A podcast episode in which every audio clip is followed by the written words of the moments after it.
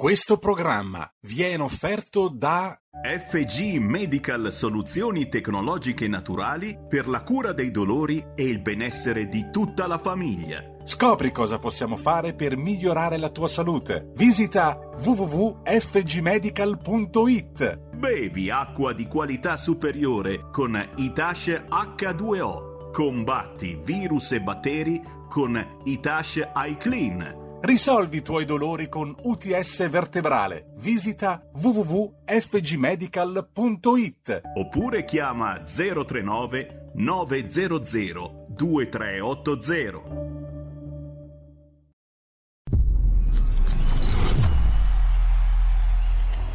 Va ora in onda Zoom, 90 minuti in mezzo ai fatti. Conduce Antonino Danna.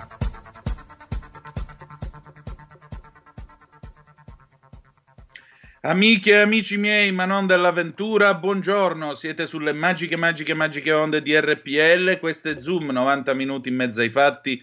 Antonino Danna al microfono con voi, insieme al nostro condottiero, anzi al nostro nocchiero delle magiche, magiche, magiche onde di RPL, che voglio salutare, il nostro Roberto Colombo in plancia comando della regia. E allora, oggi è lunedì 24 maggio cominciamo la nostra trasmissione. Oggi ci occuperemo di un tema che ultimamente sta diventando una vera e propria moda, l'auto elettrica. Avremo con noi nel nostro faccia a faccia Maurizio Gussoni e poi eh, Malika Zambelli, che è stato il nostro prezioso gancio per realizzare questo colloquio. Quindi speriamo vi possa interessare 0266203529 se volete intervenire oppure se preferite mandarci WhatsApp o le zappe che dir si voglia 346 642 7756. Vi dico una cosa, ieri io ho seguito il Giro d'Italia, domenica pomeriggio c'era la tappa nel Friuli Venezia Giulia con sconfinamenti in Slovenia e insomma quando il Giro è passato davanti all'ossario di Re di Puglia dove ci sono i nostri caduti ho sentito ancora una volta da parte dei commentatori della RAI una certa retorica che onestamente non condivido. Siamo tutti d'accordo sul fatto che la guerra sia una cosa orrenda e siamo tutti d'accordo sul fatto eh, che non ne vorremmo più di guerre nel mondo. Il problema è che però gli eserciti continuano a esistere, le marine militari continuano a esistere, le aviazioni continuano a esistere con le loro tradizioni perché purtroppo non tutti sono dello stesso parere eh, che esprimiamo noi e che a qualcuno ogni tanto il dito sul grilletto prude. Detto questo, passare davanti all'ossario Re di Puglia e sì, dirci la guerra è brutta, guerra mai, siamo tutti d'accordo. Però è altrettanto vero, e io ricordo un'intervista, credo su sette Corriere della Sera, a Delfino Borioni, l'ultimo dei cavalieri di Vittorio Veneto sopravvissuti, eh, nella quale lui diceva una cosa del genere: Sì, dopo Caporetto noi ci siamo sbrancati, però a Trieste alla fine ci siamo arrivati tutti assieme. Ecco, ogni tanto ricordiamocelo che quella guerra noi l'abbiamo vinta e che quella guerra non fu solo 600.000 morti più tutti gli altri cavalieri di Vittorio Veneto, i ragazzi del 99, l'eroismo sul Piave. Quella guerra costruì una nazione nel bene e nel male, nel bene e nel male, con il sacrificio di tanti ragazzi. Per questo quando io passo sul fiume Piave ringrazio quei ragazzi perché non sempre siamo stati degni del sacrificio che questi giovani hanno fatto per questo paese, non sempre. E quella guerra l'abbiamo vinta e dobbiamo avere rispetto di quei, di quei caduti, come dobbiamo avere rispetto di tutti i caduti del nostro paese, delle guerre di questo paese, delle missioni di pace di questo paese perché quei figli di mamma sono andati a morire per tutti e per ciascuno di noi e di questa gente noi dovremmo avere sempre e comunque rispetto. E allora, visto che ci siamo e visto che è il 24 maggio, mi permetto di salutare questi ragazzi e di salutare tutti i ragazzi in divisa che servono questo paese mentre io vi parlo, con la fanfara di San Donà di Piave che canta ed esegue di E. A. Mario la canzone del Piave il 12 luglio 2015 al passaggio al fiume sacro alla patria. e andiamo. Chiave voi curava che quel tragico passaggio dei primi partiti 24 maggio. L'esercito marciava per raggiungere la frontiera, fermando il nemico una barriera. L'ultima sera quella notte infatti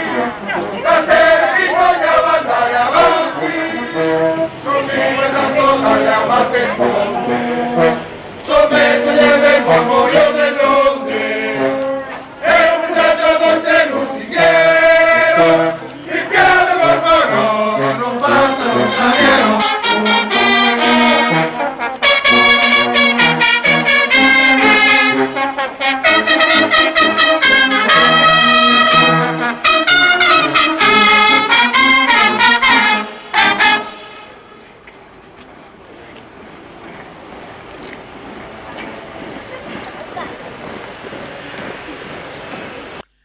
piave mormorò, non passa lo straniero. Buon 24 maggio, amiche e amici miei, ma non dell'avventura. Siete sempre sulle magiche, magiche, magiche onde di RPL. Questo è Zoom, 90 minuti in mezzo ai fatti. Antonino Danna al microfono con voi. Abbiamo le linee aperte allo 0266203529. Abbiamo anche i vostri WhatsApp se ce li volete mandare al 346 642 7756. Mi piace ricordare in questa giornata, visto appunto che eh, non c'è solo la retorica del guerra mai, perché ripeto, non è che qua la gente si alza la mattina e dice che bello, peccato che oggi non c'è stato uno sbudellamento. Eh, c'è anche chi si è sacrificato per questo, vorrei ricordare Cesare Battisti, non l'assassino che sta mangiando galera in Italia, ma se voglio ricordare il patriota fucilato a Trento dagli austriaci perché Cesare Battisti si era arruolato nel Regge Esercito, si era arruolato nell'esercito italiano e quindi venne condannato a morte in quel di Trento. Vorrei ricordare Nazario Sauro che non è soltanto una gloriosa classe di sommergibili della Marina Militare varata a partire dal 76, dal 1976, ma era appunto questo coraggioso ufficiale di Marina di Capodistria, era di Capodistria che finì appunto fucilato dagli austriaci a Pola nel 1916. Abbiamo due telefonate, pronto chi è là? Eh, sono Albino, salve. Oh, comandi, oh, abbiamo il sottufficiale di Marina, buondì. Grazie caro, grazie, ho sentito adesso parlare di Marina, ma mi pare che ad un certo punto eh, l'inno del Piave reciti il Piave mormorò non passa lo straniero. Oggi come oggi dovrebbe mormorare il Piave mormora benvenuto straniero, perché ormai l'Italia è invasa, non passa lo straniero una cosa che non esiste più.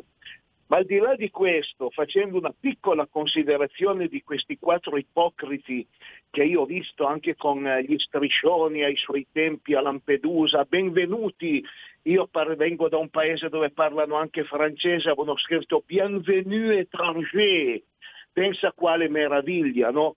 Ma la cosa di, della massa di ipocriti, quando qualcuno a Capalbio disse perché non prendiamo qualche immigrato, questi signori che si stracciano le vesti affinché questi poveretti vengano ospitati, ovviamente dagli altri, dissero no, e chi erano costoro, ma guarda, buona parte esponenti della sinistra. Quindi eh, starei per dire una cosa, volevo usare la classica espressione grillesca, ma dato che Grillo non è che mi sia molto simpatico, allora soprassiedo e non faccio il maleducato perché non mi metto a livello di quell'individuo. E niente, basta e non ho altro da dirvi. Vi saluto, grazie per l'attenzione, bye bye. Ciao Albino, ma eh, Francesco Guicciardini diceva più nobilmente il mio particolare. Io che non sono così nobile ti dico fuori dal mio borghesissimo fondoschiena chi piglio piglio, no? Funziona sempre così, siamo tutti, siamo tutti i benefattori ma eh, a spese degli altri possibilmente. Altra telefonata, pronto chi è là? Pronto, sono il Mario. Buondì. Viva la Lega. Senta, io sono un alpino, sono nato nel 41 e ho fatto il, il militare a Vipiteno. Ho sentito questa, questa canzone qua. Mi viene in mente che noi quando andavamo a scuola ce l'insegnava. Adesso ci insegnano il valore dei, dei poveri italiani morti per la libertà, ma si rendono conto dove adesso la nostra libertà e poggio le due parole del quel capitano della, della, della Marina, vero? Chi? Ecco, ecco, io appoggio, però nelle scuole bisogna insegnare questo, non la politica, che la politica la, tante volte è la rovina dei popoli. Grazie, buona giornata a tutti, grazie. Prego, buona giornata e un saluto anche agli alpini. Eh, sì, eh, il concetto di amor di patria purtroppo in questo paese è considerato nazionalista e fascista, quando invece la patria dovrebbe appartenere a tutti al di là della propria ideologia politica. Io sono grato a un galantuomo che si chiamava Carlo Azeglio Ciampi perché è stato il primo ad avere il coraggio, dopo decenni e decenni, di usare la parola patria e di usarla per tutti quanti. Ora Ciampi lo potete criticare per quello che volete, per carità, Ma Ciampi un pochino ce l'ha ricordato che cosa vuol dire essere figli della stessa patria che cosa vuol dire essere una nazione, ristabilendo tra l'altro il 2 giugno come festa della Repubblica, festa dello Stato, no? che prima facevano la festa della Repubblica, la domenica successiva deponevano quattro corone così alla svelta di nascosto e pazienza, arrivederci e grazie. Non funziona così. La festa nazionale, certi simboli, certe cose ci uniscono e fanno nazione. Altra telefonata, pronto chi è là? Sono Angelo da Varese. Oh, benvenuto. Allora, io volevo ringraziarvi per quello Prego. del 24 maggio. Io, il papà ha fatto la guerra del 15. Mm. Era del 1886, mio papà. Quindi richiamato. E... Come? Quindi lo avevano richiamato? No, no, no, no non l'avevano richiamato. Lui era già, lui è andato sotto quando, quando, quando sì, beh, l'hanno chiamato perché aveva 30 33 anni quando è venuto a eh. casa, non so come. Perché io ero eh. piccolino, tra l'altro non è che mi ricordo bene. Mi ricordo solo una cosa, lei prima parlava di Marina, mica Marina. Sì. Noi siamo quattro fratelli, eravamo in nove, e mm. l'abbiamo fatto tutte e quattro il militare. Io l'ho fatto in Marina, mio fratello è stato prigioniero in Germania e quell'altro è stato nei Carabinieri. E vi ringrazio molto perché si sono dimenticati di, di quei poveri ragazzi così. Vabbè, noi non ce ne siamo dimenticati. Lei dove eh, ha servito io... in Marina? Eh? Io ero giù a Taranto, Spezia, Taranto. Dov'è che l'hanno imbarcato? No, non ero imbarcato, ero ah. all'ospedale militare di Taranto e l'ospedale militare di La Spezia. Ho capito, grazie del eh. suo servizio. Ma io vi ringrazio a voi, tanto io vi Prego. ascolto sempre. sempre grazie tanto. Dica. Arrivederci. Arrivederci. Ecco, vedete, eh, qui non è che stiamo facendo l'esaltazione della violenza, del militarismo, di queste cose, queste sono tutte cavolate e fregnacce. Vedete, il punto è molto semplicemente che esiste una cosa che si chiama amor di patria, non è una brutta cosa, non è una malattia, non degenera in dittature, perché eh, alla fine della fiera Provate a dire a un francese che la sua nazione fa schifo, che la sua nazione, per esempio, che tanto si vanta di libertà, egalité, fraternité, sbatte giù gli immigrati dal treno a 20 miglia o addirittura manda la sua polizia oltrepassando il confine ed entrando in Piemonte per inseguirli. Ditelo a uno di loro se, che la Francia è una nazione ingiusta, che la Francia si comporta male e vediamo che risposte vi daranno. Dite a un inglese che la sua nazione sbaglia o, no, o a uno spagnolo o a un tedesco, persino i tedeschi, ebbene sì, con tutto il retaggio storico, con tutti gli errori storici che questa nazione ha fatto, perché alla fine della fiera ci siamo anche beccati due guerre mondiali nel corso delle quali la Germania ha dato certo un contributo non da poco e nella seconda ci siamo persino alleati ci siamo persino alleati con quel porco di Hitler. Quindi voglio dire, quando, quando si arriva alle... Il punto è molto semplice.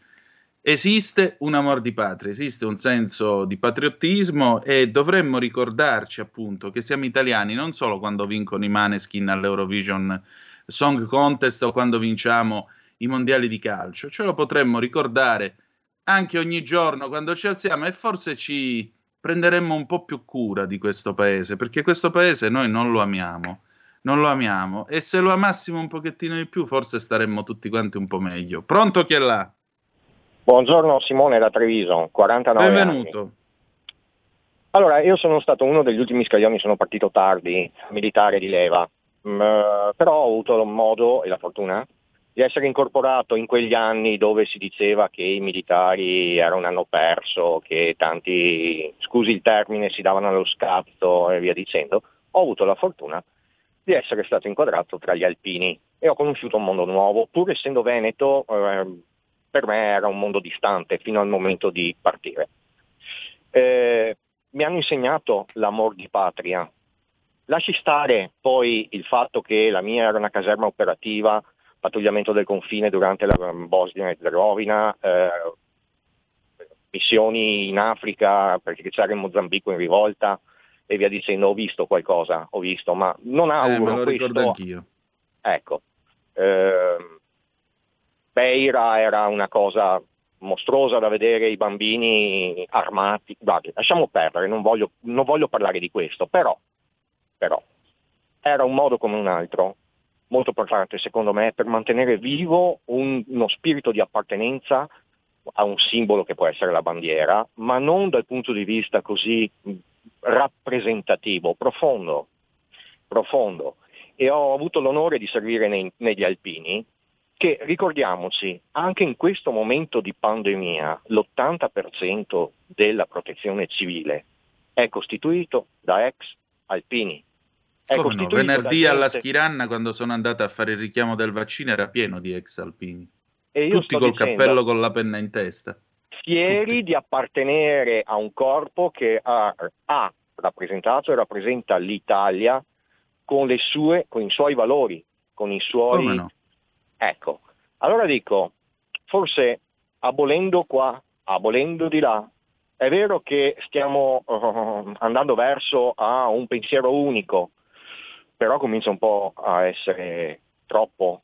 Ci stiamo spersonalizzando come persone come, e quindi come possiamo avere uno spirito di unità, uno spirito di nazione. Questo è quello che mi chiedo. E che poi... È tutto res- dire... recuperando la nostra storia, senza troppa Bravo. retorica, ristudiare la Bravo. storia di questo paese. Ed essere pratici e reali. E che non vengano, e che non si cada qua, mh, mm, mi rivolgo anche ai, ai, ai, ai miei, come si dice, eh, compagni di partito della Lega, eh, e che no, non volgere il fianco a ma voi siete militarizzati, ma che cavolo di discorsi sono?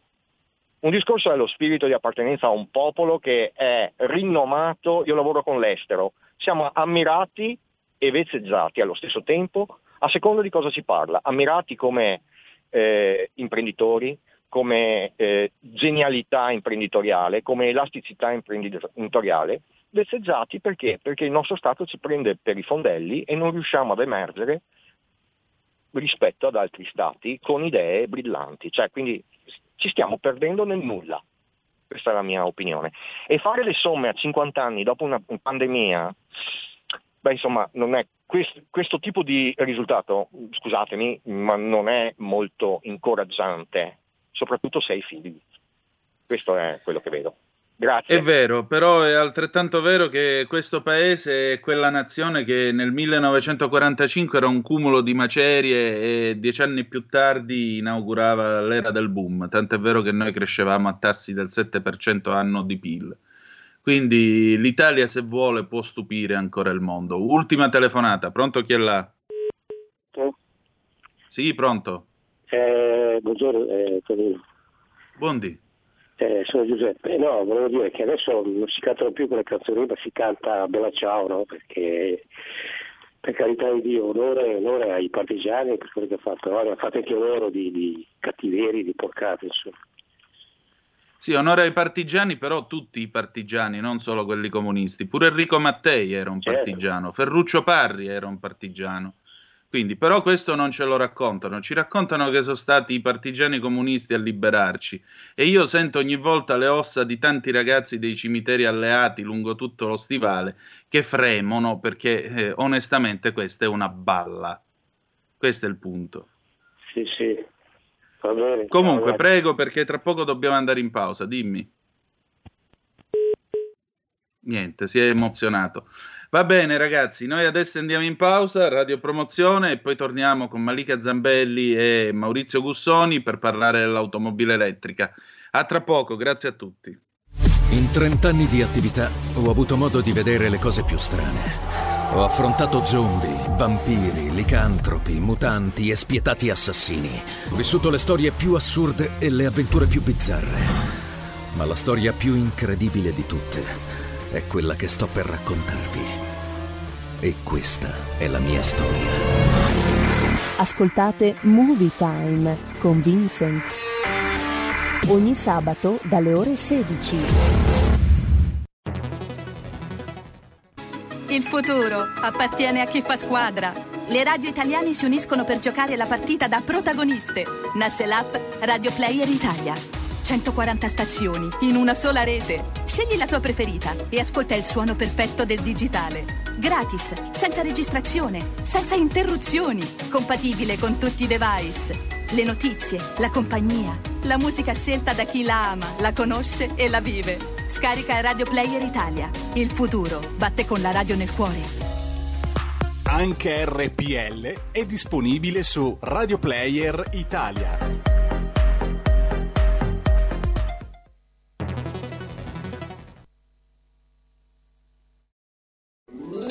Stai ascoltando RPL. La tua voce libera, senza filtri né censura. La tua radio.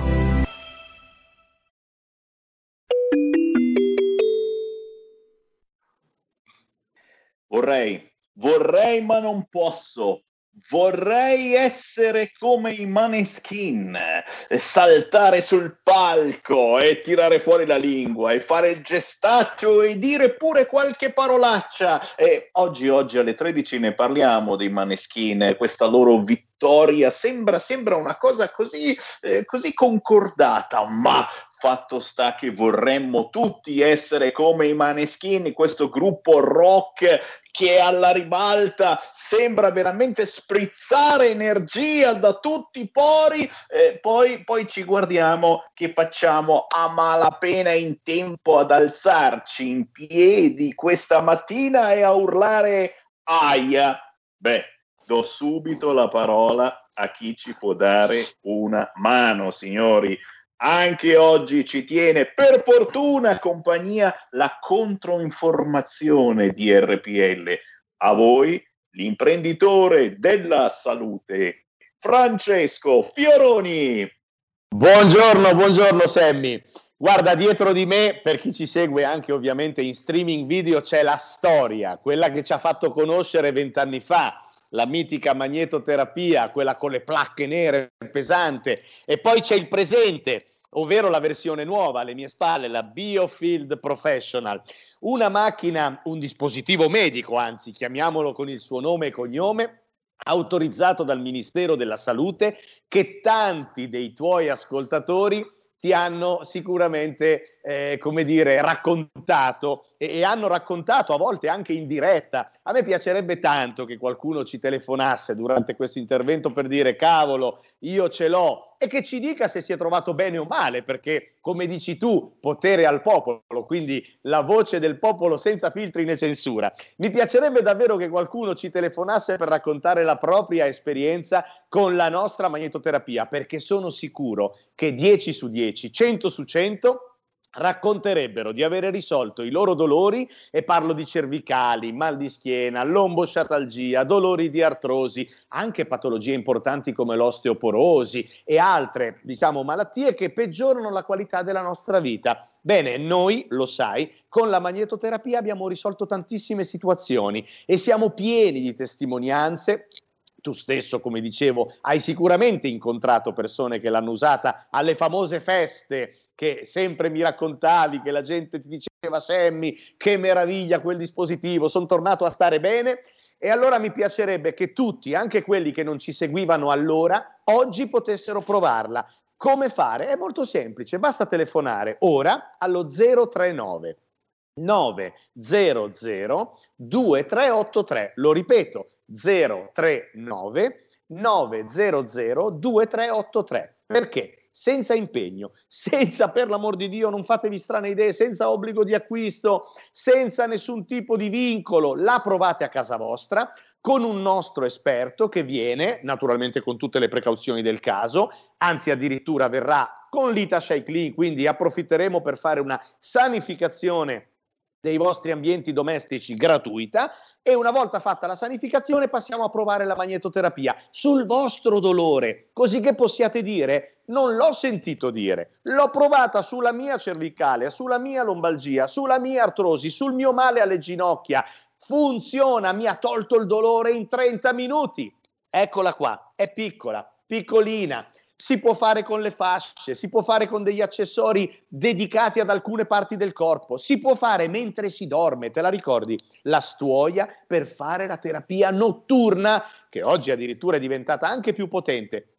Insomma, non ci sono scuse, nemmeno la scusa di dire ah, ma io non ho tempo. No, la puoi fare durante la notte e ritroverai qualità della vita, dirai addio ai dolori senza prendere farmaci che costano, fanno male e sono pieni di effetti collaterali. La magnetoterapia è autorizzata dal Ministero della Salute, quindi anche detraibile come spesa dalla dichiarazione dei redditi. 039 900 2383 se tu Sammy vedi un buon, un buon motivo per non chiamare, dimmelo ora. La proposta è davvero allettante. Basta analgesici, antinfiammatori, antidolorifici e chiamando questo numero provate gratuitamente la magnetoterapia senza spendere una lira. È un esperimento da fare, signori, soprattutto perché ormai stiamo veramente ripartendo anche con il lavoro. Dobbiamo mettercela tutta. 039 900 2383. Se chiamate ora c'è lo scontone riservato agli ascoltatori di RPL, giusto? Sì, sì, sì, perché se poi dopo la prova gratuita decideranno anche in seguito alla prova di comprare questo dispositivo medico avranno lo sconto del 30% e comunque la sanificazione degli ambienti con Itasha Clean è in omaggio a tutti quelli che ci apriranno la porta. Quindi 039 900 2383 in totale fiducia per provare un rimedio contro i dolori. Grazie FG Medical, alla prossima! Grazie, a mercoledì, ciao ciao!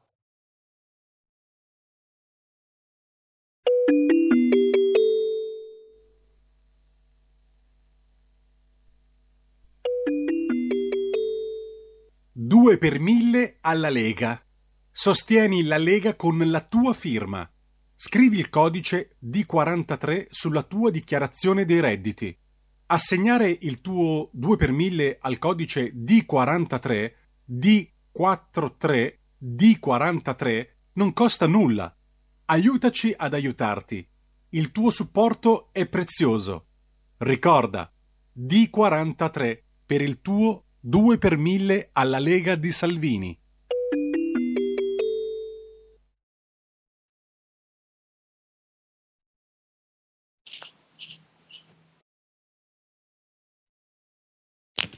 E rieccoci, siete di nuovo sulle magiche, magiche, magiche onde di RPL. Questo è Zoom 90 minuti in mezzo ai fatti. Antonino Danna al microfono con voi e la potete vedere già su radiorpl.it oppure anche sulla uh, nostra pagina Facebook o il nostro canale YouTube. Eccola qua, l'affascinante Malika Zambelli. Buongiorno, buon lunedì. Buongiorno Antonino, buongiorno a tutti. Benissimo, allora noi oggi abbiamo, grazie a te, questo faccia a faccia con l'ospite che presenteremo tra poco, il nostro Maurizio Guffsoni, sul tema dell'auto elettrica. È un tema diciamo così, che ultimamente, al di là di, della pandemia, è uno dei temi più urlati perché ci mettono in testa a colazione, pranzo e cena che c'è il cambiamento climatico, che dobbiamo cambiare stili, attitudini, eh, modi di vita, eccetera, sì. eccetera, eccetera. Tra questi c'è anche l'abbandono del motore a combustione interna, l'abbandono del, del, del mezzo eh, che usa il carburante fossile per passare all'elettrico. L'elettrico si sa non produce emissioni, almeno non dovrebbe, però chiaramente c'è il rovescio della medaglia. E allora io voglio presentare, ringraziandoti per aver fatto da gancio, il nostro grazie ospite. Te, grazie a te, cara. Il nostro ospite di oggi, Maurizio Gussoni, giornalista professionista per oltre vent'anni, inviato del settimanale Auto. Oggi, Auto Oggi della Mondadori, oggi direttore responsabile di il magazine di Automobile Club Milano e anche membro della commissione storica e della commissione sportiva ACI Milano. Buongiorno Maurizio, benvenuto a Zoom, buongiorno, grazie al tuo tempo. Buongiorno a tutti e specialmente agli ascoltatori. Grazie. Ciao Maurizio, buongiorno. Mi per, eh, ciao, mi scuso per la voce un po' bassa, ma ho avuto qualche problema in gola recentemente. Prego, prego, eh, in effetti oggi anche io sono un po' costipato. Comunque, eh, Maurizio, io entro subito sul tema partendo da una notizia eh, che è uscita in questi giorni sui giornali. Sulla A35 sarà implementato un tratto di 1050 metri nella zona di Chiari, del casello di Chiari, per la ricarica sperimentale wireless delle auto elettriche. Però intanto non ci sono ancora le aree di servizio attrezzate per ricaricare un'auto elettrica tra Roma e Milano, figuriamoci sul resto della rete autostradale italiana. Ma allora stiamo andando verso l'elettrico alla rinfusa senza alcuna idea chiara? Secondo me stiamo andando verso il ridicolo più che verso l'elettrico, perché proprio tra pochi giorni uscirà un nuovo numero del, del mio giornale e io personalmente con una vettura elettrica ho fatto una prova, una piccola inchiesta per Milano, usandola per una settimana, dieci giorni e tentando di caricarla. E ne ho passate veramente di tutti i colori, abbiamo veramente invaso il settore del ridicolo. Siamo arrivati al punto che, per dire la A2A, azienda di grandissime dimensioni che fornisce l'energia elettrica a tutta la città, ha poche colonnine. Ho tentato di caricarla una colonnina scoprendo che non prendono per poter pagare la ricarica l'American Express, cioè quella carta di credito che viene usata nel mondo anche per pagare il caffè e quindi non ho potuto ricaricarla. Oppure sono finito in una cantina dove una colonnina della, dell'Enel era messa in posizione talmente scomoda che c'era da fratturarsi la mano per fare il collegamento e via così. Cioè un calvario del genere rende completamente eh, ridicolo, come dicevo prima, l'utilizzo di queste vetture che non vale proprio la pena da acquistare. Costano, costano anche molto più delle altre e da noi l'energia elettrica ha un costo non indifferente, quindi una ricarica a volte, cioè a Milano deve avvenire quasi sempre all'interno di autosilo, perché sono lì le colonnine e quindi uno deve pagare anche il parcheggio, economicamente conviene o non conviene davanti alla benzina. Eh, si sente un po' male però. Si sente un po' male. Sì, ecco, ora ti sento meglio, vai. Ecco, ecco. Più o meno mi sono, mi sono fatto capire sì, sì, sì. Come vedi non va, ba- non va, bene soltanto l'auto elettrica, ancora dopo quasi 30 anni non vanno bene i telefoni cellulari. esatto. Cavolo, ancora dopo 30 anni stiamo a dire non c'è campo, ti sento metallico, ma è mai possibile?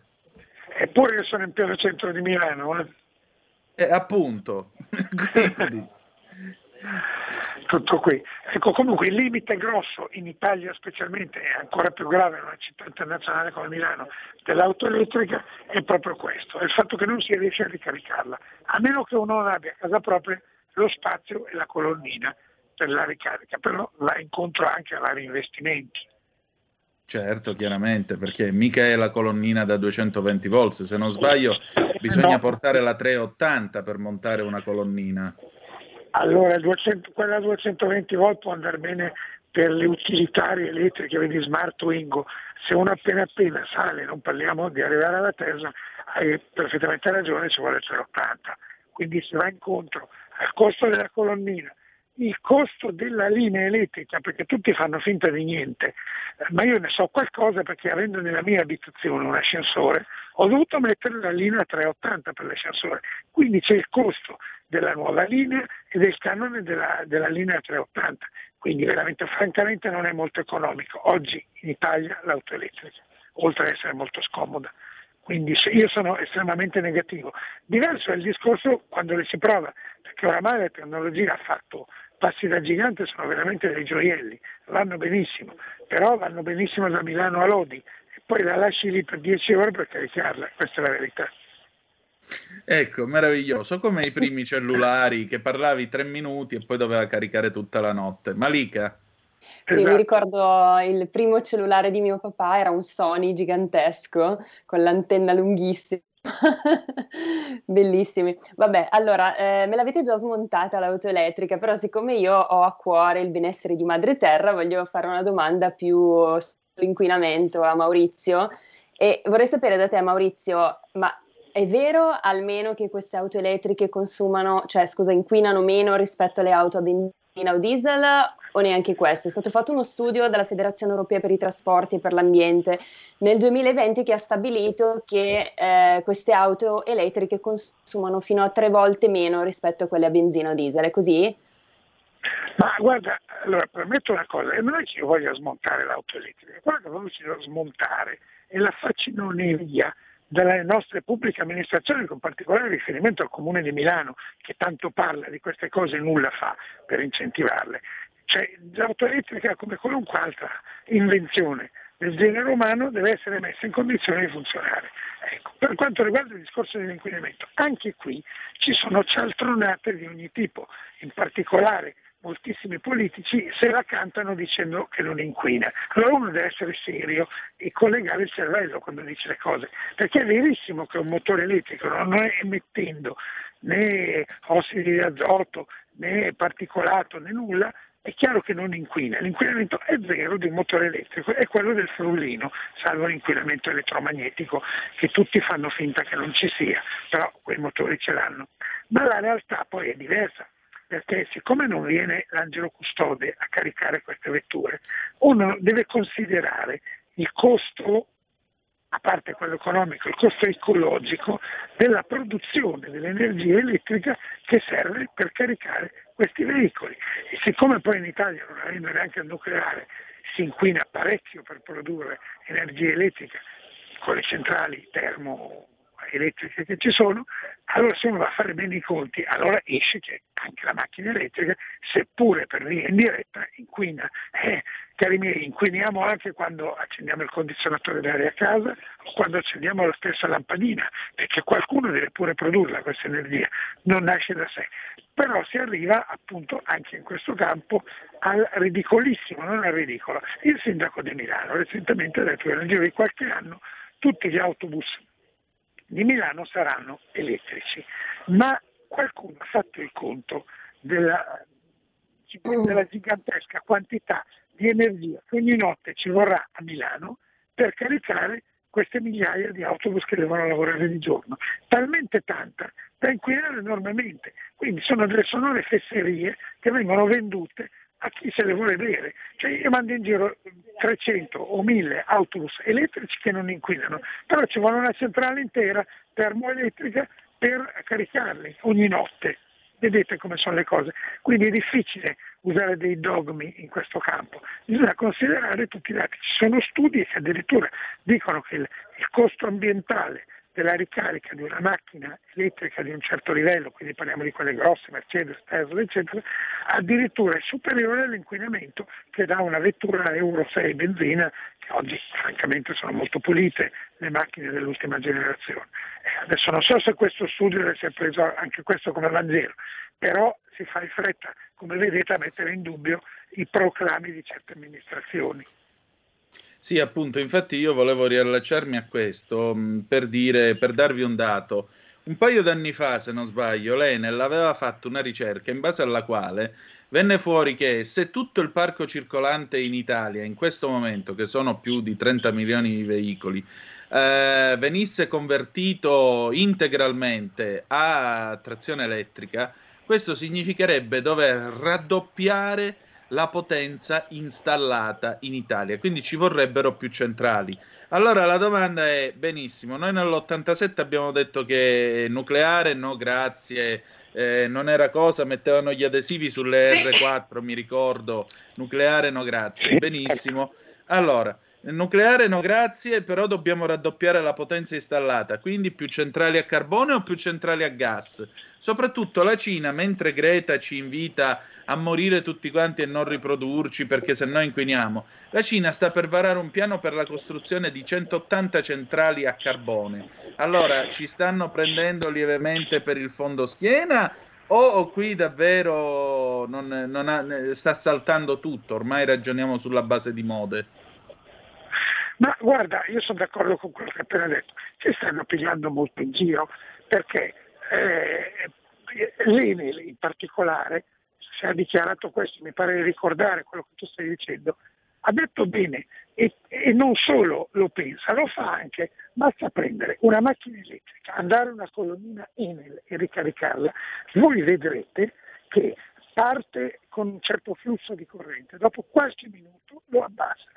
Difatti la ricarica parziale che dovrebbe durare un'ora, un'ora e mezza ne dura tre, perché non è vero, anche se fa pagare fra l'altro qualche soldo in più, non è vero che dai tre kW in maniera costante, parte con 3 ne da meno. Questo perché? Proprio per non salvare a scaricare la rete elettrica, presumo. Quindi pensare alle migliaia e migliaia di macchine e di camion elettrici che si attaccano nello stesso momento alla rete elettrica è giusto sulle Sindaco di Milano che si può credere a una roba del genere.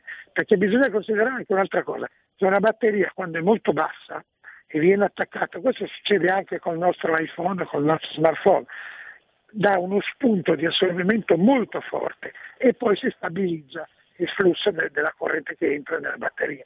Quindi pensare di avere quelle botte, quegli spunti così forti in, in maniera ripetuta sulle reti, eh, loro dicono raddoppiare, ma forse neanche basterebbe. E siccome le, le centrali vanno a, a, gas, a gasolio, vanno in vari modi, ma comunque inquinano, ci sono delle emissioni, basta vedere quanto sono alti i camini che mettono per, per lo sfogo dei, dei residui, queste centrali, per portare più in alto possibile le porcherie che anche loro purtroppo emettono, perché il ciclo endotermico non è che si può pretendere che non emetta niente. Durante la seconda guerra mondiale gli U-boot dovevano salire in superficie di notte per caricare le batterie con i motori diesel. Che, esatto, mm. beh, dopo lo snorkel è venuto successivamente. All'inizio dovevano viaggiare in immersione per caricare, perché? Perché il motore diesel aveva delle emissioni e aveva bisogno dell'ossigeno per funzionare. Dopo lo snorkel, hai ragione, è venuto, ma non era altro che un tubo che metteva il sottomarino che era sott'acqua in collegamento con l'atmosfera, sempre inquinando e buttando eh, scarichi, perché doveva far funzionare questi motori termici. Infatti le batterie andavano qualche ora, ma poi si scaricavano e funzionavano solo sott'acqua. Quello che ha risolto il problema dei sommergibili è stata l'energia nucleare. Io però esatto. ho una esatto. mia convinzione personale. Secondo me la macchina elettrica avrà un ciclo piuttosto corto di vita, perché il futuro io non lo vedo molto nella macchina elettrica, lo vedo mm. nella macchina a, a celle combustibile. Il sistema a celle combustibile che eh, ha a che vedere con l'idrogeno è molto più pulito e più semplice di quello elettrico, perché pur essendo una macchina elettrica in tutto e per tutto, quindi i prodotti sono già pronti, non viene alimentato il motore elettrico da batterie gigantesche e super pesanti, ma appunto da questo sistema celle combustibili che trasforma l'idrogeno in energia elettrica. Questo risolverebbe tutto, esistono già in listino alcune macchine a celle combustibile. Il problema è solo lo stoccaggio dell'idrogeno nei distributori per eh, metterlo nelle auto che si fermano a fare rifornimento. Però se si risolve questo, perché l'idrogeno ha una certa pericolosità nel suo stoccaggio, se si risolve questo non ha più senso di parlare di macchine elettriche, perché la macchina a celle combustibile peserebbe meno perché non avrebbe quelle batterie gigantesche, sarebbe eh, facile rifornirla nel giro di 10 minuti, 5 minuti, quasi come con quella benzina la rifornisci, e avrebbe delle autonomie di 300-400 km e non dei teorici 300-400 km che si riducono a 150-200 nelle macchine elettriche attuali. Certo, chiaramente. A proposito di costi, e poi cedo la parola a Malika. Eh, Maurizio, eh, supponiamo che finalmente si arrivi ad avere le colonnine di ricarica nelle aree di servizio e quindi uno in teoria può partire da Milano, andare a Roma, a Napoli, a Palermo con la macchina elettrica. Ma eh, la domanda è, la corrente elettrica continuerà a costare a 15 centesimi il kilowattora o ce la faranno pagare 1,50 euro perché la caricheranno di balzelli esattamente come la benzina? E allora la libidine di andare da Milano a Roma con 2 euro di corrente dove andrà? a parte che neanche adesso uno ci va con 2 euro di corrente, io non ti so rispondere, perché essendo c'è un mercato libero e in certi casi anche banditesco, in Italia, perché in Italia non si riesce a avere mercati liberi, o sono monopoli statali o sono delle situazioni da, da selvaggi. Eh, dei controlli seri, pur nell'ambito della, della, possibilità della concorrenza privata, non si sa perché, eh, non ci sono mai. Eh, un po' con i gestori telefonici ha funzionato, eh, perché la concorrenza ha abbassato enormemente le tariffe, però rispondere sulla corrente elettrica alla tua domanda preferirei non farlo perché proprio non ho idea. È possibile che si crei il problema che tu dici quando le macchine elettriche saranno tante, questi alzano le tariffe perché tu ormai l'hai comprata, anche perché rivendere oggi una macchina elettrica è praticamente impossibile se non perdendo tantissimi soldi, non hanno minimamente mercato. Eh, quindi te la tieni e subisci le tariffe aumentate. Questo può anche verificarsi. Andare da Milano a Roma o da Milano a Palermo in elettrico sì, con le colonnine si potrà fare, però attenzione, devi mettere sempre in conto con la tecnologia delle batterie di oggi un'ora, un'ora e mezzo di sosta per caricarle. Eh, questo o ci sarà un domani una nuova rivoluzionaria batteria che si carica in 10 minuti, non so se, se esisterà mai, o se no tu devi stare un'ora e mezzo a Bologna, eh, un'altra ora e mezzo a, che ne so io, ad Arezzo eh, per caricare la macchina, perché lì la, l'alternativa è che ti fermi in mezzo alla strada quando finisce la corrente, non è che ci sono possibilità di salvezza. Esatto, Malika. Ma eh, insomma non c'è speranza, Antonino. Io che speravo di spostarmi sull'auto no, elettrica no, per no, inquinare meno, la speranza è ancora la bicicletta, no? Quando si dice che il futuro dovrebbe essere quello di, di togliere le auto, però Alice, insomma, non è Alice, così. Guarda, al nord Europa funziona, la macchina elettrica va so. discretamente bene e viaggiano, però ci sono colonnine dovunque, ragazzi. Quando ne vedi una e quando la vedi non va. Sì, sì. O ci parcheggiano davanti. Esatto. Anche. Perché c'è anche questo, perché non ci sono solo eh, quei fenomeni, anzi quelle bestie che usurpano il posto dei disabili, perché definiamoli col vero nome, quelli che rubano il posto ai disabili sono delle bestie e chiediamo scusa alle bestie, ma ci sono anche sì, i fenomeni che parcheggiano appunto nell'area dove ricarichi la macchina elettrica. Perché l'italiano è furbo. Sono, sono, d'accordo, quelli i posti disabili, poi io sono un volontario Croce Rossa, figurati ecco. solo a sentirlo mi monta la, la, il furore in testa di tagliare le gomme. Però, però ci sono anche i signori vigili che se ne stanno in ufficio mandano in giro gli ausiliari del traffico a far multe, invece dovrebbero intervenire i vigili e rimuoverli immediatamente invece di stare negli uffici. Ma ne vedete più uno in giro di questi a Milano? Boh, io non so dove sono. Condivido, condivido.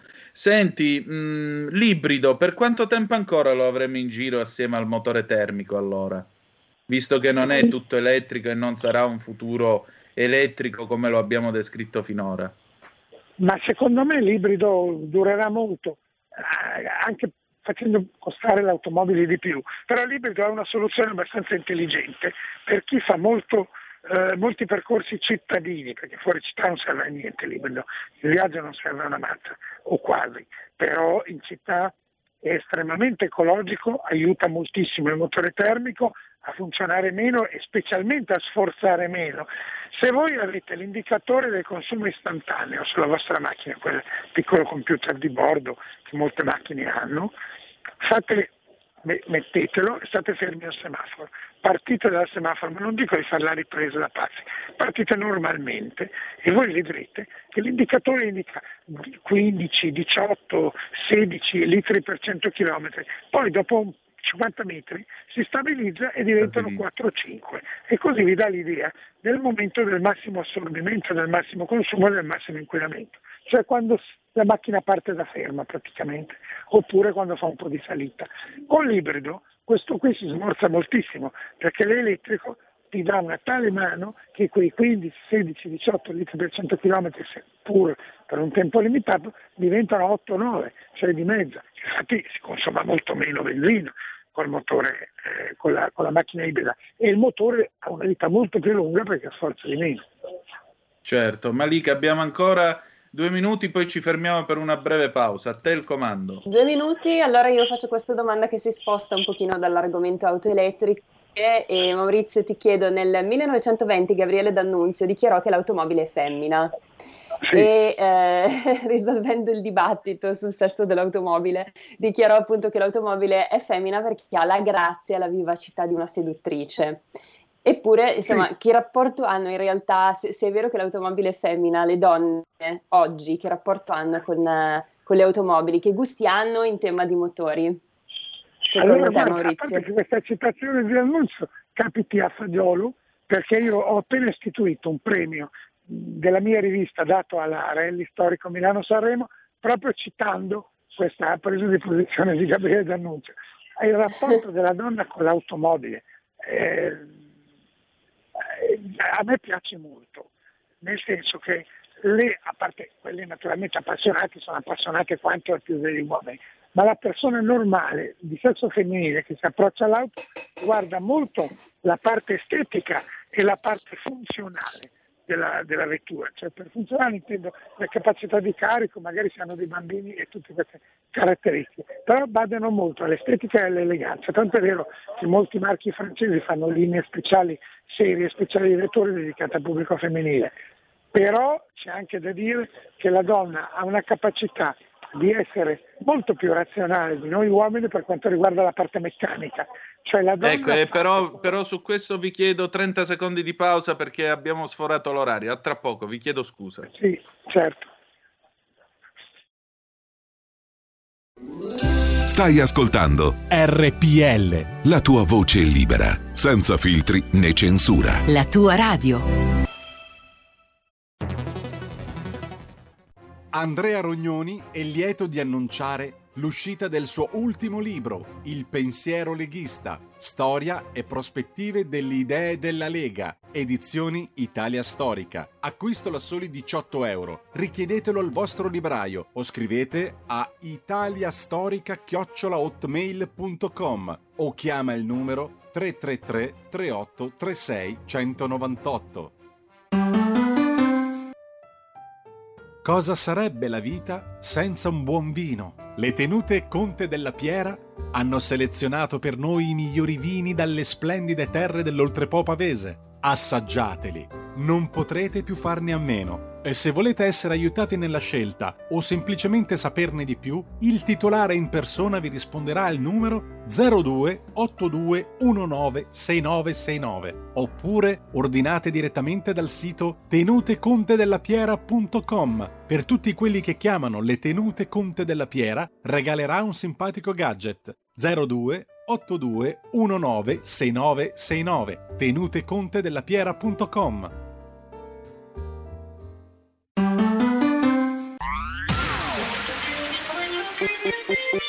suono così non l'hai mai sentito baby. Da Plus molto più di quello che credevi. Programmi, musica, multimedialità. Da Plus suono nuovo di alta qualità. Digital Radio Il suono perfetto. DAB Plus. Anche RPL, la tua radio, è in Digital Radio Porta con te ovunque RPL la tua radio. Scarica l'applicazione per smartphone o tablet dal tuo store o dal sito radiorpl.it. Cosa aspetti?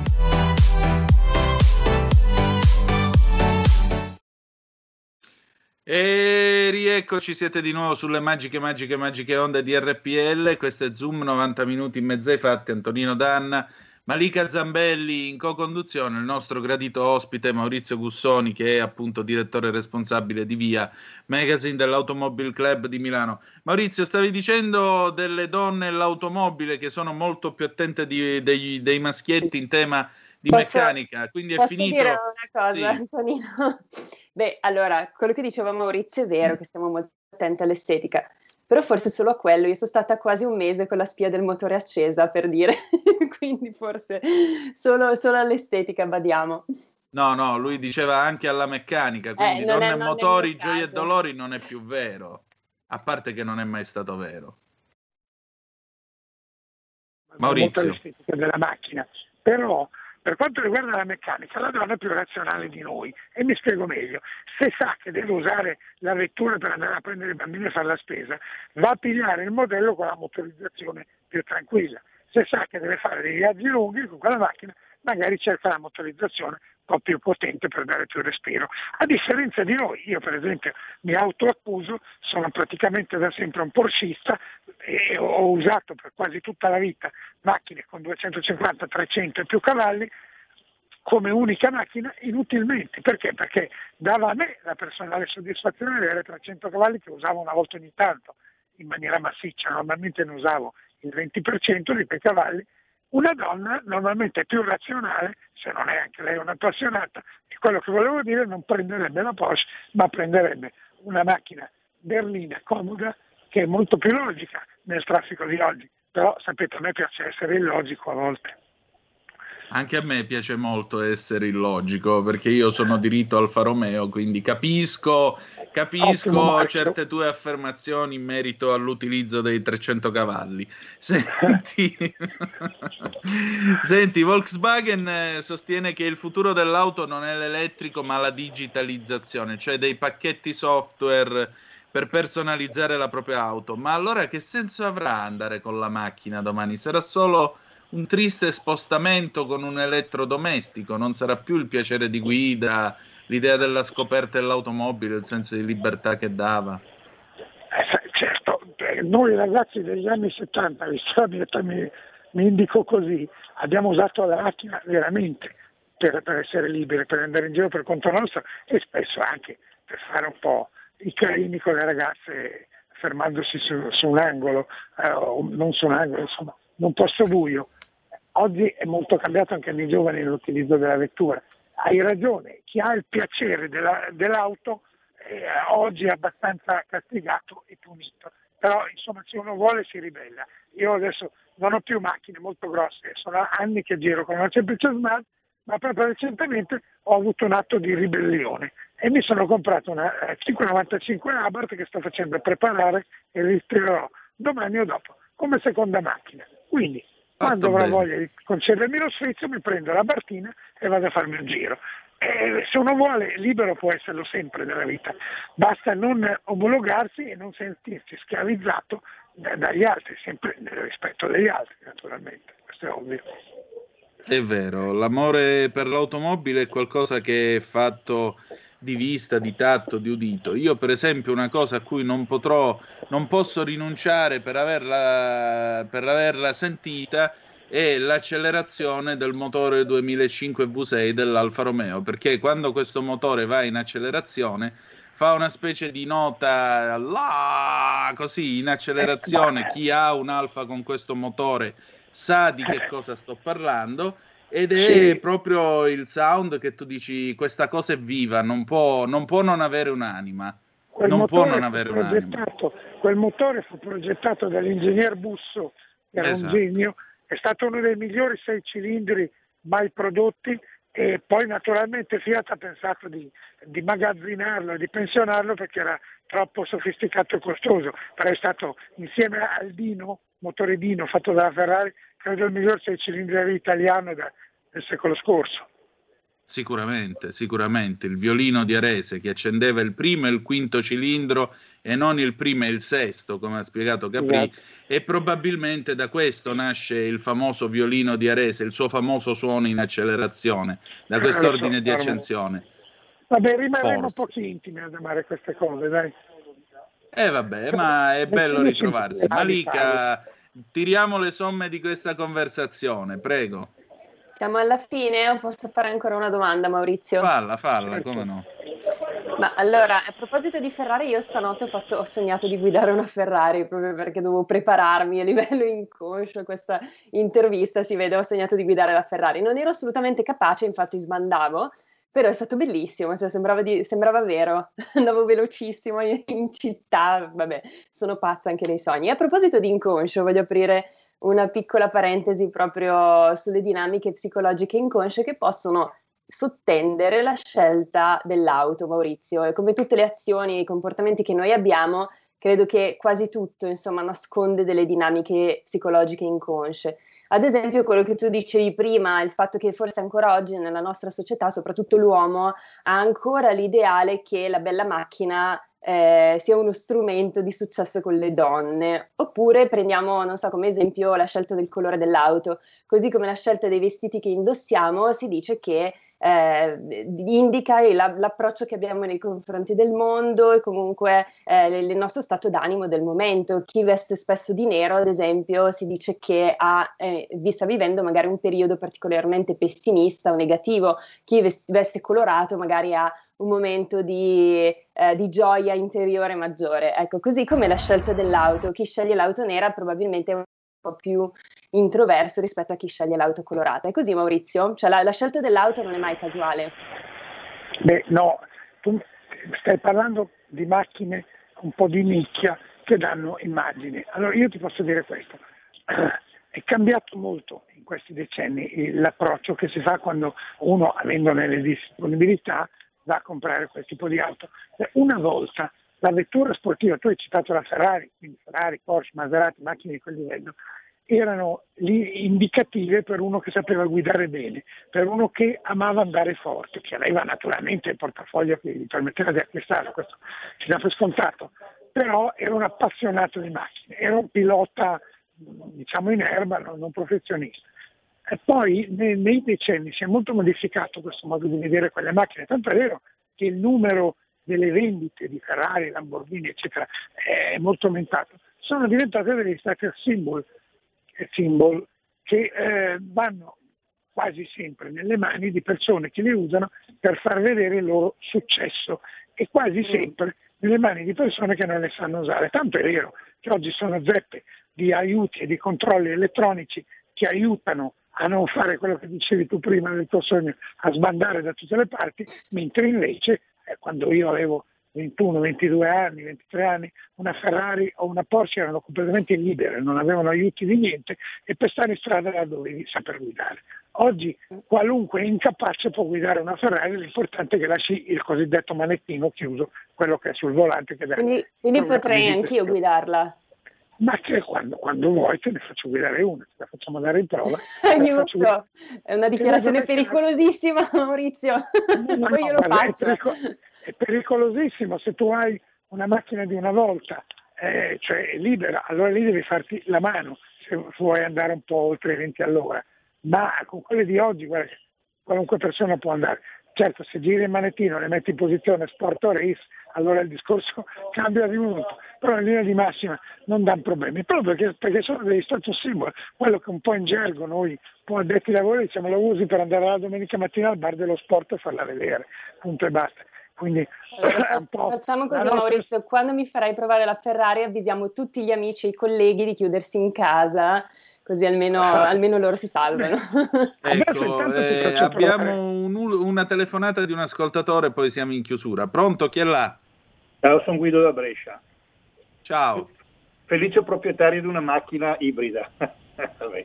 Niente, una, voglio fare un passo indietro. Voi avete parlato prima, a me è una roba che massilla, degli handicappati, dei posti usati dagli handicappati e ovviamente sono d'accordo con voi che, che se ne approfittano di usare, è sbagliato usare i posti degli handicappati, però tante volte trovi della gente che ha col tesserino della macchina degli handicappati vanno al bar a tirare i calici e questo qua succede, lo vedo tantissime volte, ce ne sono molti che... È vero, è vero. Si, si, si, parla di quelli che utilizzano degli spazi degli handicappati, ma non si parla di quelli che se ne approfittano spa, della, della, tessera dell'handicappato. Ti ringrazio. Sì, ma lo schifo ciao. è uguale, infatti, cioè fanno schifo allo stesso modo quelli che sfruttano un tesserino, un'autorizzazione disabile appunto per andare a sbocciare al bar o per andare a farsi i cavoli loro. Fanno schifo uguale, non è che nonno, sono meno responsabili, anzi. Spesso non sono affatto loro i disabili, sono i nonni e usano il tesserino del nonno, fanno questo lavoro qui. Esatto, esattamente. Eh, Maurizio, io ti voglio ringraziare del tuo tempo e grazie, grazie di essere stato con noi oggi per raccontarci il mondo dell'auto ibrida. Grazie davvero e insomma speriamo grazie di riaverti presto nostro ospite qui a Zoom saluto gli, aspett- gli, ascoltatori e Malika se vuoi cominciare a farti un giro con l'Abarth da 180 cavalli quando vuoi. Okay? Ecco, forse inizi- iniziamo da lì. Grazie Maurizio, grazie mille. Grazie, arrivederci, salve. Grazie, un saluto. Ecco, io quel motore da 180 cavalli ce l'avevo nella versione da 170 su una Giulietta indimenticata con cui un bel giorno, eh, tanto ormai è andata in prescrizione, quando spensero tutti i tutor, ho fatto Vibo Valencia, Caserta Nord, che sono 400 km con l'autostrada Salerno-Reggio nel mezzo, però per fortuna era, avevano finito i lavori, quindi l'autostrada è, è ora percorribile tranquillamente, tre ore. quando, cioè, quando a Caserta Nord ho preso la A1, onestamente ho detto, ma insomma, la media è stata un pochettino alta. Tonino, eh? eh? no, lì leggermente. Ma leggermente, leggermente, però vabbè, cose che capitano nella vita, avevo un po' di fretta. Malika, allora, che ne dici? Mentre sogni di guidare la Ferrari, sta macchina elettrica che fai? Te la compri? No, no, dopo, dopo quelle che ci ha raccontato Maurizio direi di no. No, cioè, sempre, sto sempre ad ascoltare tutto prima di prendere queste decisioni così eh, ecologiche, perché non è detto che sia vero quello che ci raccontano e quello che ci ha detto Maurizio ne, ne è la testimonianza, quindi direi di no. Esatto, esattamente. Eh, dunque, noi ora dovremmo avere Padova Calling se c'è Ettore Toniato, però io ho provato a mandargli un WhatsApp, solo che non mi risponde. Eh, Roberto, Ettore c'è? Ora proviamo a chiamarlo Antonino così lo scopriamo nella maniera più pratica. ecco, meglio così, meglio così. Malika, tu da quanto tempo guidi la macchina? Beh, eh, ne ho 35, ho preso la patente a 18, io precisa, eh. Beata te, io l'ho eh. presa a 20 la patente. Ah sì? Come eh, sì. Eh, perché io compiendo gli anni in agosto non ho avuto il tempo, poi sono andato all'università, una cosa e un'altra, alla fine a 20 anni, nel maggio del 2000 mi sono, mi sono finalmente patentato. E adesso Padova Calling, tu resta che poi c'è anche Mo. Va bene, volentieri. Vai. Padova Calling con Ettore Toniato e l'Edicola 206. Oh, buongiorno. maestro, buongiorno. buongiorno. Beh, ho sentito di una certa media autostradale abbastanza elevata. eh, Milano diciamo che a cortina da un pezzo, fai ballare l'occhio sul tic. eh, ma io gli ho fatto ballare la samba all'orologio. Quella... Nella valle del Crati, per chi conosce la zona nord di Cosenza, l'autostrada è praticamente un rettifilo, quasi tutta pianura. Io non andavo, bah, che facevo? Come, me, come velocità minima 180. Però. eh, ma non c'era nessuno. Erano le 5 del mattino, non c'era nessuno. Erano anche altri tempi, meno tutto, sì. meno. No. Erano anche altri tempi per cui ormai andate in prescrizione, quindi, però voi rispettate, rispettate le regole, rispettate i limiti, anche se non li condividete, ma rispettate le regole e i limiti, rispettate i tutor perché poi quando arriva quando lo Stato bussa è una bella multona che va arriva. Quindi Correre sempre in pista. Allora, eh, certo, eh, o in Germania dove non c'è limite. Notizie sì, però giorno... ci sono dei limiti, Antonino, che sono veramente, scusa Ettore, sono veramente eh sì. ridicoli. Eh. Beh, ma cioè, quelli non sono limiti di velocità. 50-60 all'ora non esiste proprio. Sì, ma sono dei limiti che vengono messi per fare cassa, non vengono messi certo, per garantire la sicurezza di chi viaggia. Io... Perché io sfido eh, chiunque è in questo momento in macchina, io vorrei che un agente di commercio, uno di voi che si macina qualcosa come 100.000 e passa chilometri all'anno di volante lungo tutta l'Italia e ci sta ascoltando, io vorrei che uno di voi telefonasse e mi dicesse guarda, c'è questo limite di 80 all'ora in questo rettifilo di questa autostrada che è messo per la mia sicurezza. Io lo sfido a telefonare e dire questa cosa perché non esiste che in un'autostrada con un rettifilo e quant'altro si mette il limite di 80 solo perché bisogna fare il, il, mettere l'autovelox e fare cassa. Non parliamo dei comuni, i comuni spremono l'automobilista in tutti i modi perché poi con i soldi delle multe si rifanno la piazza, sistemano le panchine e tutto il resto. Questo non è garantire la sicurezza, no. questo è fare cassa sugli automobilisti perché in Italia dal tempo in cui Mussolini aumentò la benzina per l'impresa d'Abissinia fino ad oggi, in Italia l'automobilista è sempre stato visto come un colpevole perché ha l'automobile che deve essere punito in tutti i modi. Punto. Soprattutto a Milano, posso dirlo. Io a Milano, a mi Milano non ne parliamo. Ma di quelle multe, via Palmanova ad esempio è, è tragica se non sai che c'è eh. che, che, c'è il, come si dice, il sensore Autovelo. di velocità, autovelox. Eh. Ettore.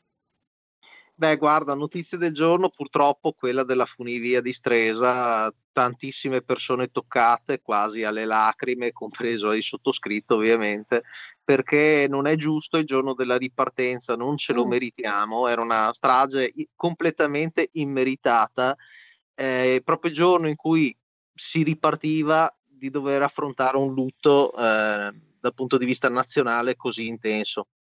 Ecco, il nostro pensiero e le nostre preghiere, bravo, hai fatto bene a ricordarlo, sono con tutte le vittime e con i loro parenti. Però vedi, visto che parliamo di strade, autostrade, qui mi sembra che ancora una volta si riproponga il tema del ponte Morandi a Genova. Cioè, la manutenzione era stata fatta, come è stata fatta? Questo sarà accertato prossimamente. Va detto anche che se non sbaglio la sindachessa di Stresa ha detto che nel 2016 l'impianto era stato completamente revisionato, quindi pare proprio che le normative di sicurezza venissero rispettate. Quindi quando queste cose succedono poi eh, uno giustamente dice vabbè aspettiamo eh, l'inchiesta tecnica che ci spiegherà perché un impianto a fune così viene giù all'improvviso. Assolutamente, intanto oggi purtroppo è il giorno del cordoglio poi ci saranno le polemiche e, e, saranno poi i tecnici e i magistrati a dover far chiarezza su questa cosa che non doveva succedere ed è assolutamente ingiusto che succeda. Eh... Ecco, bravo, i tecnici e i magistrati, ma la Procura pre- della Repubblica presso Facebook è già in azione, immagino, oh, sì. perché virologi non ce ne sono più, esperti di Medio Oriente non ce ne sono più, da stamattina tutti esperti di impianti a fune. Ah, a proposito di Medio Oriente, noi abbiamo ancora un imprenditore veneto in carcere da aprile in Sudan, è Marco Zennaro, è stato oh, accusato sì. di frode e fermato all'aeroporto 50 giorni fa in Sudan. Ricordiamoci che lui era già stato arrestato dieci giorni prima e a fronte di un pagamento di 400 mila euro stata, è stato liberato, ma è stato riarrestato in aeroporto e attualmente è ancora in carcere in Sudan perché aveva concluso un, un, contratto per la fornitura di materiale destinato alla pubblica illuminazione in Sudan. Il contractor, quindi il cliente in questione, era il governo locale. Poi sono nate delle contestazioni sul materiale, contestazioni che solitamente si, eh, in qualsiasi paese si eh, si risolvono con una causa civile, invece questa persona è arrestata ed è ancora dentro in Sudan. Oltretutto il partner commerciale sembra che sia annegato nel Nilo improvvisamente, non si sa per quale motivo. Eh, non sarebbe il caso che magari eh, il ministro degli esteri Luigi Di Maio e la Farnesina intervengano in maniera un pochino più, più solerte? Eh, bella domanda, ma magari il ministro Di Maio potrebbe andare in Parlamento e dire quello che ha detto ai pescatori siciliani l'altro giorno, che alla fine si sono avventurati al loro rischio e pericolo, quindi può darsi che questo tuo compaesano si sia avventurato in Sud Sudan a suo rischio e pericolo. Se stava a casa sua non gli succedeva. E queste sono le chiacchiere da bar, non la diplomazia in realtà sembra che, eh, secondo le prime ricostruzioni, eh, lui è andato in Sudan eh, solamente per risolvere la questione perché era stato contestato dall'azienda e sentito anche l'intermediario al cartoon si è recato sul posto inizio aprile proprio per cercare di far chiarezza su questo contratto. E poi la cosa più scandalosa è che sia già stato fatto un pagamento in, in, importante, eh, eh, seppur comunque questo accordo sia stato, suppongo, estorto sotto minaccia psicologica, tra Marco eh, Zennaro e partner commerciale, come fa a essere riarrestato nuovamente dopo una mera telefonata del generale Hemetti? Eh, eh. Mi domando questo discorso, cioè, qua visto che sono da 50 giorni che si attende il suo rilascio e rientro a casa, non sono neanche mai stati convalidati gli arresti da un giudice del tribunale eh, sudanese. Ecco, tanto per gradire. Speriamo che il ministro degli esteri si occupi anche del nostro, del nostro compatriota. Ettore, grazie. Noi ci ritroviamo domani, va bene? Assolutamente. Buona giornata. Buona giornata a te. E allora, Ciao, noi siamo Ettore. in chiusura. Ecco, però tra poco vedrete comparire un volto familiare che eh, tra non molto si occuperà di voi con la sua trasmissione. Oggi concludiamo come abbiamo cominciato la, sc- la scorsa settimana le Dannas Angels, le potremmo chiamare. Abbiamo, dovremmo avere infatti tra poco in collegamento direttamente da via Bellerio 41, ladies and gentlemen, mm. niente po', po di meno collegati. che eccola qua, la comincio già a vedere. L'adorabile Moira Romano di verde pisello vestita, eccola qua. Eh, buongiorno. Buongiorno a tutti, ciao Malika, ciao Antonino. Ciao Moira. Come state Ben ragazzi? Trovata. Noi Bene, abbastanza bene. Bene, dai, tutto a posto, sì, sì. Allora, Bene, oggi nei nostri di studi verde c'è oggi. sempre Mm. il sole? Allora sì, anche se sono vestita di verde pisello qua negli studi di Via Bellerio c'è il sole, sì sì. E oggi parleremo di un argomento molto bello, quindi parleremo di Amici a quattro zampe con un imprenditore che ha creato una bellissima spa nell'inter- nell'Interland milanese, appunto per eh, gli animali domestici. E quindi mi raccomando, seguiteci perché sarà una puntata interessante. Ma pensate un po' il destino, ho anche la penna verde. Ah, benissimo. Tutto insomma, Il abbinato. chakra del cuore, Moira, è il colore del chakra del cuore. Meraviglioso, e anche il colore della speranza. Va bene, allora tra poco alle 12.05 sarete nelle mani dell'adorabile Moira Romano. Io che dire di più, vi do appuntamento domani alle 10.35 trattabili. Siccome la parte finale della colonna sonora è stata scelta da Malika, Malika, qual è la canzone d'amore che va in onda dopo di noi? Stavolta me la ricordo. Amarsi un po' di Battisti. Anno 1977. Che dire di più?